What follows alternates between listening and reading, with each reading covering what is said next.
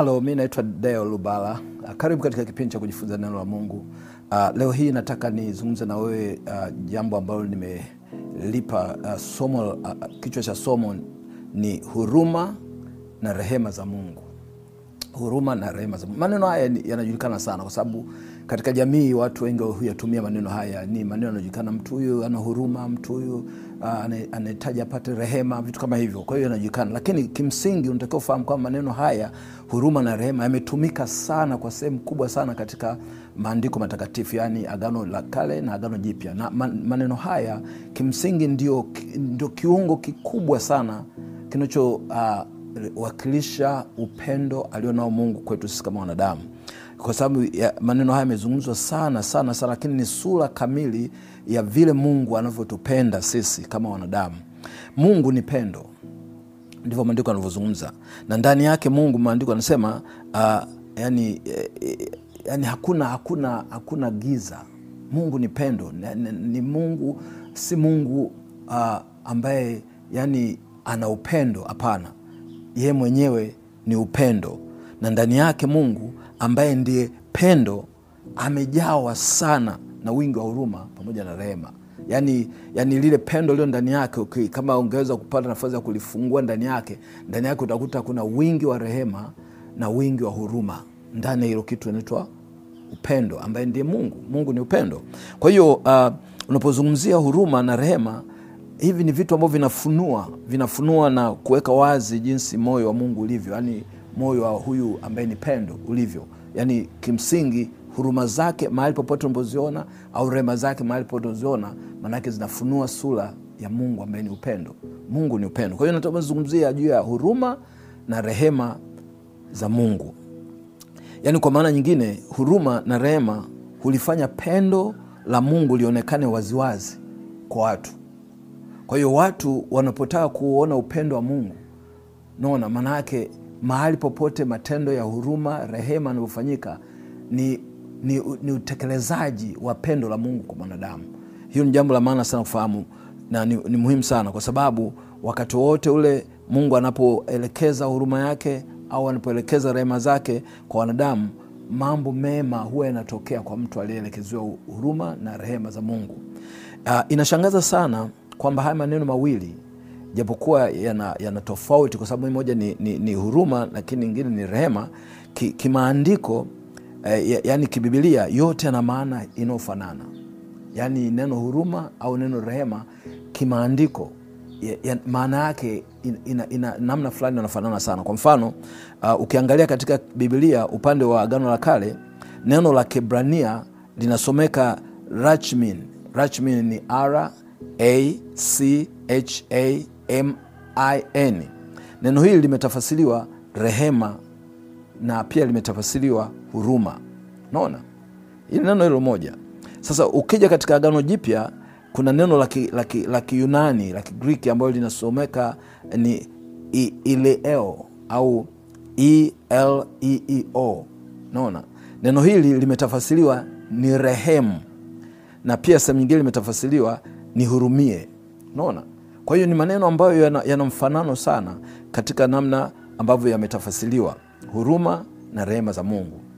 So ukija kwenye maandiko kitabu cha zaburi sura ya mia moja na, na kumi uh, mia sorry mia na arobaini na tano. Zaburi ya mia moja arobaini na tano hasa mstari wa nane na wa tisa maandiko yanasema hivi bwana anafadhili ni mwingi wa huruma si mwepesi wa hasira ni mwingi wa rehema bwana ni mwema kwa watu wote na rehema zake zi juu ya kazi zake zote. Maana yake rehema za mungu yani hutangulia afu kazi za mungu ndo zinaonekana.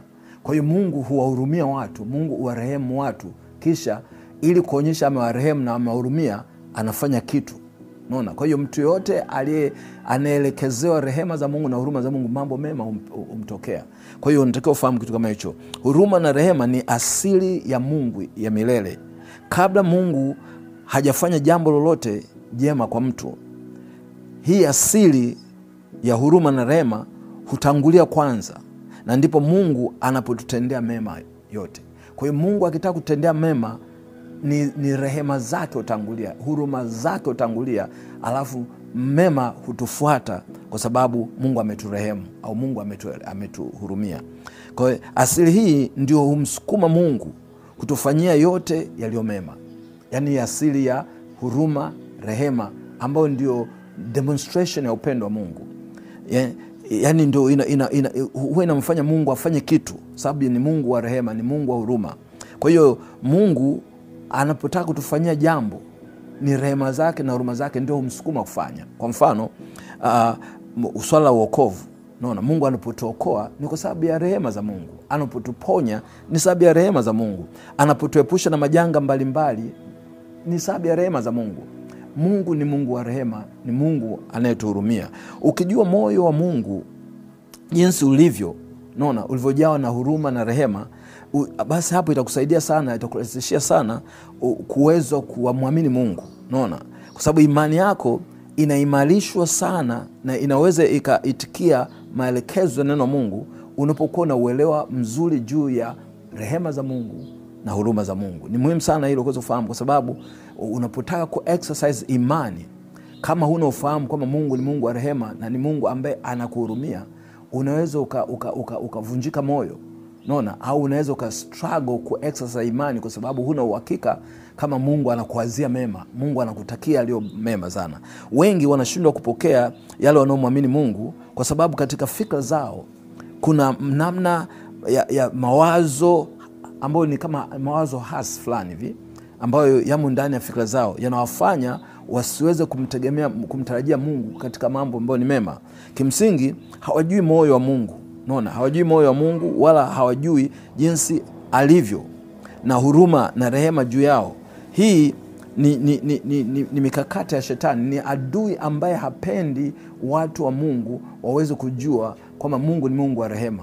Hawapendi anataka wazanie kwamba Mungu ni Mungu ana hasira nyingi sana, amewakasirikia, ana chuki na ana fikra ambazo zinakusudia kutaka kuangamiza. Ndio angetamani watu wafikiri namna hiyo. Wanashindwa kujua Mungu ni Mungu wa rehema, ni Mungu wa huruma. Kumbuka hata hata Adamu na Eva walivyotenda dhambi, kimsingi kama angekuwa ni Mungu tu ambaye anatawaliwa na hasira na chuki, basi angewa cut off, angeachana nao lakini alitengeneza mazingira ya kuwafikia kwa sababu ya rehema zake. Adui shetani apendi kabisa tumfahamu Mungu wa huruma na rehema. Adui apendi, anapenda tu mfahamu kwamba Mungu ni Mungu mwenye hasira, Mungu ni Mungu mwenye ghadhabu, Mungu ni Mungu mbe. Kumbe wafahamu kwamba ni kweli Mungu anayo hiyo, lakini ameelekeza huruma na rehema kwa watu ili kwamba wapate msaada. Hilo ndo lengo lake. Kwa hiyo unaposhindwa kujua hilo inakuwa vigumu sana kuweza kutendea kazi imani. Kwa mfano neno la Mungu katika kitabu cha Maombolezo sura ile ya tatu, Maombolezo sura ya tatu mstari ule wa ishirini na mbili maandiko anasema hivi: ni huruma za Bwana kwamba hatuangamii, kwa, ma, kwa kuwa rehema zake hazikomi. Naona maandiko anavyosema, inasema ni huruma za Bwana kwamba hatuangamii, kwa kuwa rehema zake hazikomi. Ukija katika Maombolezo pia sura ile ya tatu hiyo hiyo ya tatu, lakini mstari wa thelathini na mbili mpaka thelathini na tatu maandiko anasema hivi: maana ajapomhuzunisha atamrehemu kwa kadiri ya wingi wa huruma zake, maana moyo wake hapendi kuwatesa wanadamu wala kuwahuzunisha. Okay, kim, kimsingi Bwana Yesu alikuja kututambulisha moyo wa Mungu kwa wanadamu. Lengo lake ni kwamba tuweze kujua Mungu ni Mungu wa rehema, Mungu ni Mungu wa huruma, Mungu ambaye anatukusudia mambo mema mazuri ambayo anatakia, sivyo kama watu ambao wanafikiria. Mungu apendi uh, sisi watu wake tuteseke. Mungu apendi wala hapendi tuhuzunishwe. Huzuni na kuteseka Bwana Yesu alivi, alivilipia pale msalabani. Moja ya gharama aliyolipa pale msalabani ni kuhakikisha kwamba anatoa huzuni zetu na mateso yetu anachukua. Unaona, alivigharamikia kwa gharama kamilifu kabisa. Yaani, kwa kifupi, ni halali yako wewe na ni halali yangu mimi kuweza kuwa huru kabisa kutoka katika huzuni na katika hali ya mifadhaiko. Mungu hataki, anataka tu tutembee tu katika furaha, tutembee katika amani, tutembee katika ushindi. Hayo ndio mapenzi ya Mungu. Kwa nini? Kwa sababu ni Mungu wa huruma, ni Mungu wa rehema. Kwa hiyo ni vizuri ufahamu unaposoma kwa mfano katika kitabu cha Isaya uh, uh, Isaya sura ya hamsini na tatu mpaka mstari wa tatu mpaka wa tano ni, ni, ni maneno yaliyokuwa yametabiriwa kuhusu, kuhusu ujio wa Masia Kristo na yale ambayo atayafanya pale msalabani. Maandiko yanasema alidharuliwa na kukataliwa na watu, mtu wa huzuni nyingi. Naona yani alifanyika, alikuwa ni mtu wa huzuni nyingi, na zile huzuni alifanyika ni kwa sababu yangu mimi, ni kwa sababu yako. Maandiko yanasema ajuae sikitiko, na kama mtu ambaye watu humficha nyuso zao alidharuliwa, wala hatukumhesabu kuwa kitu. Hakika ameyachukua masikitiko yetu, amejitwika huzuni zetu. Lakini tulimdhania ya kuwa amepigwa, amepigwa na Mungu na kuteswa. Unaona, Biblia inasema bali alijeruhiwa kwa makosa yetu, alichubuliwa kwa maovu yetu, adhabu ya amani yetu ilikuwa juu yake, na kwa kupigwa kwake sisi tumepona. Kwa maana nyingine ni kwamba watu walizani yani amehuzunishwa na Mungu, kumbe ni alikuwa anatoa huzuni zetu, unaona na alikubali kuteseka kwa ajili yetu.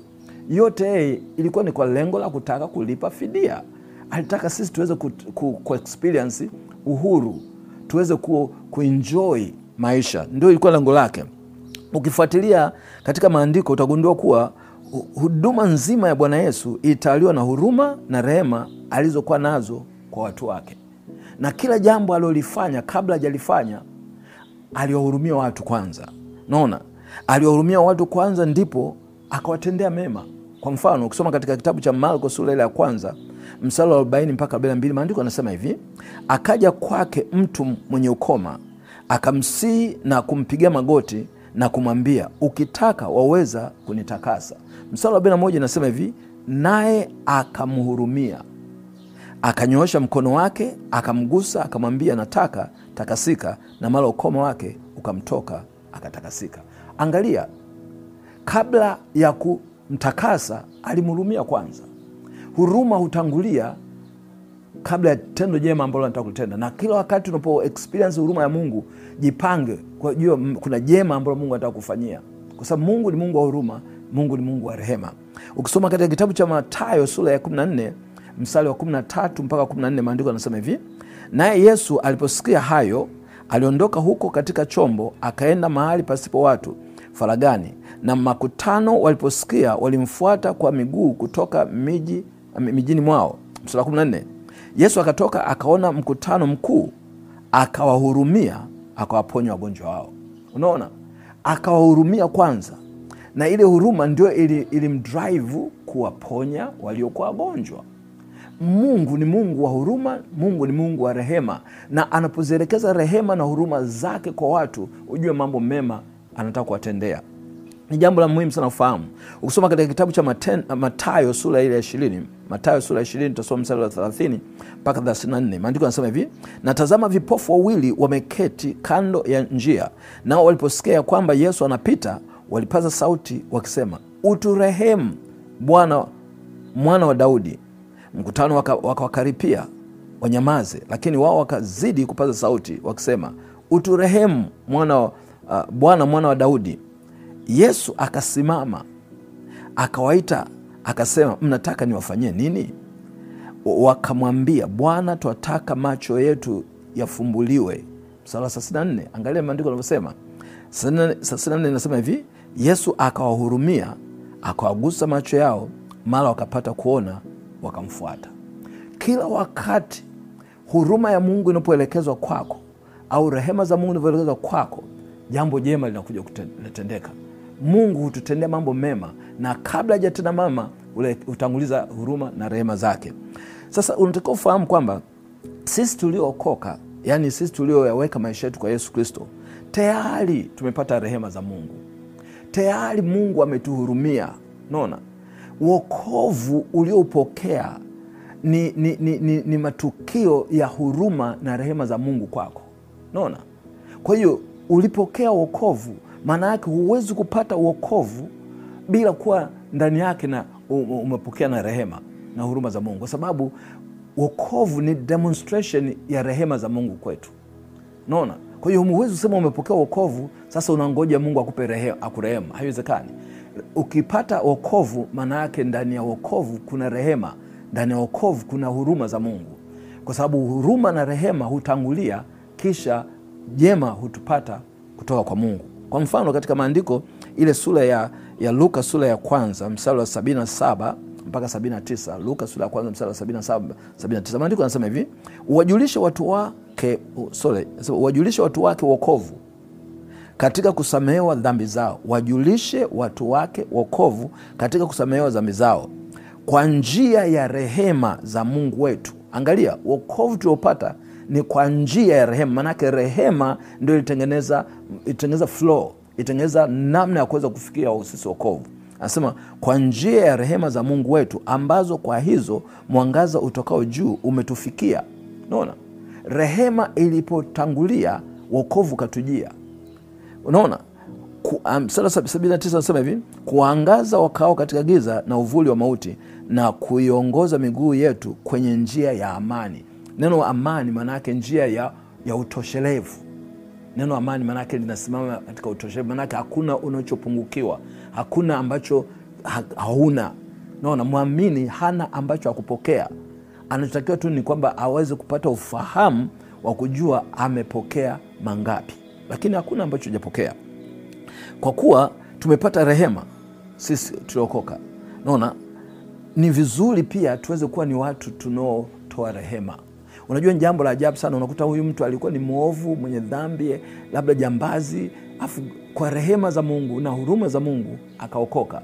Yeye akishaokoka tayari anakuwa ananyanyasa watu ambao hawajaokoka, anaona wale ambao hawajaokoka hawana maana kabisa, hawafai. Asijue kwamba kama isingekuwa rehema za Mungu na huruma za Mungu, hata yeye angekuwa ni miongoni mwa wale watu. Lakini kwa sababu amepata rehema, amepata huruma za Mungu, tunatakiwa sisi tuliopata rehema za Mungu na huruma za Mungu tuwe watu ambao pia ni wenye kutoa rehema kwa wale ambao wamjui Kristo, wale ambao wako katika vifungo, wako katika mazingira ambayo yana utata, tuwahurumie. No, kwa nini? Kwa sababu sisi tumehurumiwa, kwa sababu sisi tumepata rehema, sababu sisi si kana kwamba tumeokoa kwa sababu tulikuwa tuna sifa za wokovu. Hapana, ni rehema za Mungu, ni huruma ya Mungu imetusaidia sisi kuweza kupokea wokovu. Kwa hiyo kama sisi tumepata rehema na tumepata huruma, ni vizuri kuwa watu wa rehema na, na huruma pia kwa watu wengine. Maandiko anasema katika Mithali sura ile ya tatu mstari wa tatu mpaka wanne, maandiko anasema hivi: rehema na kweli zisifarakane nawe, zifunge shingoni mwako, ziandike juu ya kibao cha moyo wako, ndivyo utakavyopata kibali na akili nzuri mbele za Mungu na mbele za wanadamu.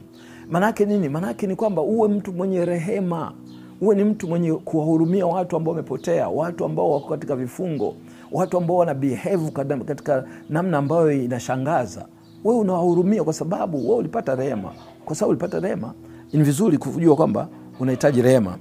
Ukisoma hata katika sura ile ya Wakorinto wa pili, Wakorinto wa pili sura ile ya kwanza mstari wa tatu Naona Wakorinto sura nani, sura ya kwanza mstari wa tatu. Yes, sura, sura ya kwanza mstari wa tatu. Wakorinto wa pili sura ya kwanza mstari wa tatu, maandiko anasema hivi: na ahimidiwe Mungu Baba wa Bwana wetu Yesu Kristo, Baba wa rehema, Mungu wa faraja yote.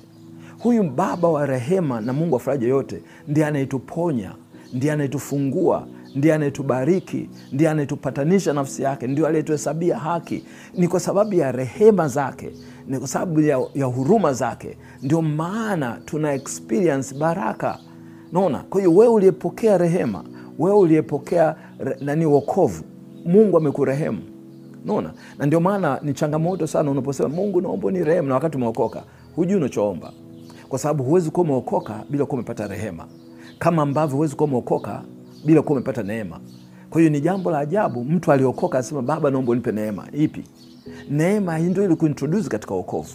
Rehema ndio zimekufanya wewe upate kibali machoni pa Mungu. Huhukumiwi kwa sababu umepata rehema, umehesabiwa haki kwa sababu umepata neema.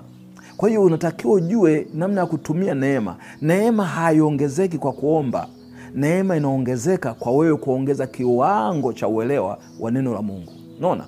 Maanake una, una, una, una, una uwezo wa kuaccess neema zaidi kwa kadiri unavyoongeza ujuzi wa maarifa neno la Mungu. Nikutie moyo, jifunze neno la Mungu, elewa neno la Mungu, liamini neno la Mungu, tembea katika okovu uh, na uhuru ambao Mungu amekupa, kwa sababu wewe ni mtu miongoni mwa watu ambao wamerehemiwa na Mungu, ni watu ambao miongoni ambao wana huruma. Mungu amekuhurumia kwa sababu umeokoka. Kama umeweka maisha yako Yesu Kristo, huruma ya Mungu iko juu yako.